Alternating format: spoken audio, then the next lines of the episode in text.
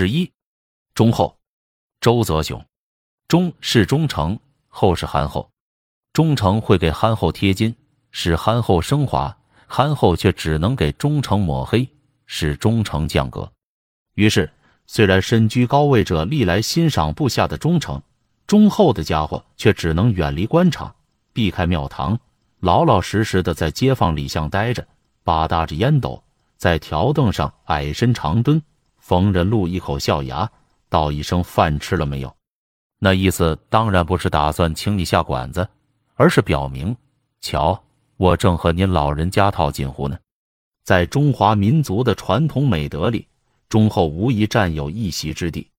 这一点很重要，因为作为一种性格，忠厚并非四处吃香。比如在欧美民族那里，他就没什么地位，以致我此刻大拍脑门子。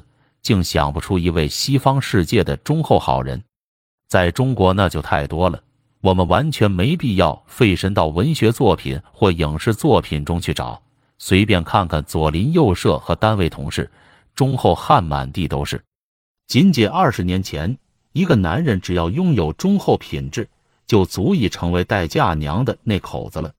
就婚姻而言，忠厚者可以最大程度的确保婚姻之船不遭倾。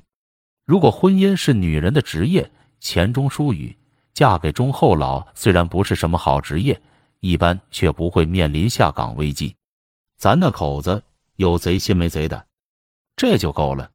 浪漫之情固然没有，花言巧语固然不会，但寻花问柳也就不必担心了。中国传统型妇女权衡利弊之后，往往也就认了。他们认为婚姻就像钉马掌。首要的就是个牢靠。鉴于这个认识有着极大的生活指导意义，大量忠厚老的存在，事实上便奠定了家庭这一社会细胞的基石。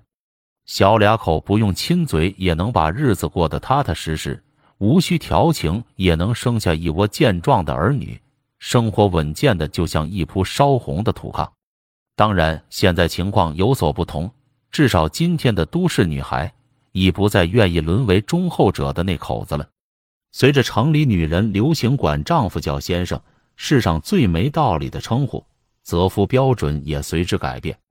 虽然他们依旧不能容忍丈夫在外面寻花问柳，但也不想付出有婚姻没亲嘴的代价，那也太惨了。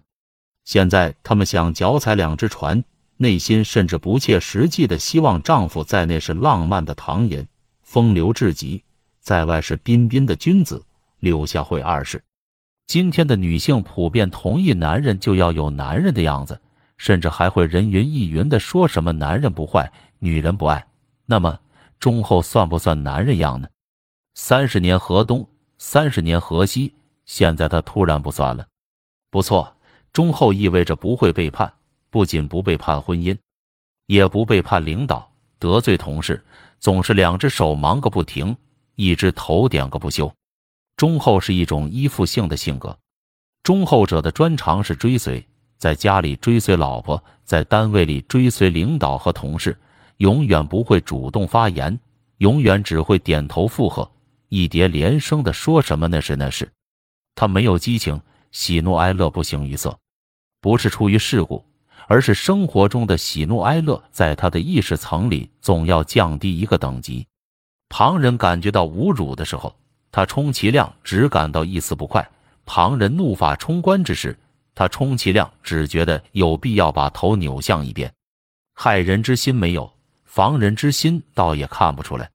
所以虽然处处容忍，事事吃亏，好在他缺乏这方面的敏感，倒也相安无事。相反，任何时候只要自以为赚了点便宜，立刻便扭捏不安起来。内心冲突之激烈，不亚于小偷初次行窃或姑娘首次失身。中国人喜欢忠厚者，却未必愿意被视为忠厚者。这是因为忠厚天然有着舍己为人的秉性，他是利他的，长着一只萝卜的样子。生而忠厚，对他人常常意味着极大的使用价值和安全感，对自己当然只能意味着被使用的价值。这一点，它和田地里的耕牛非常相似。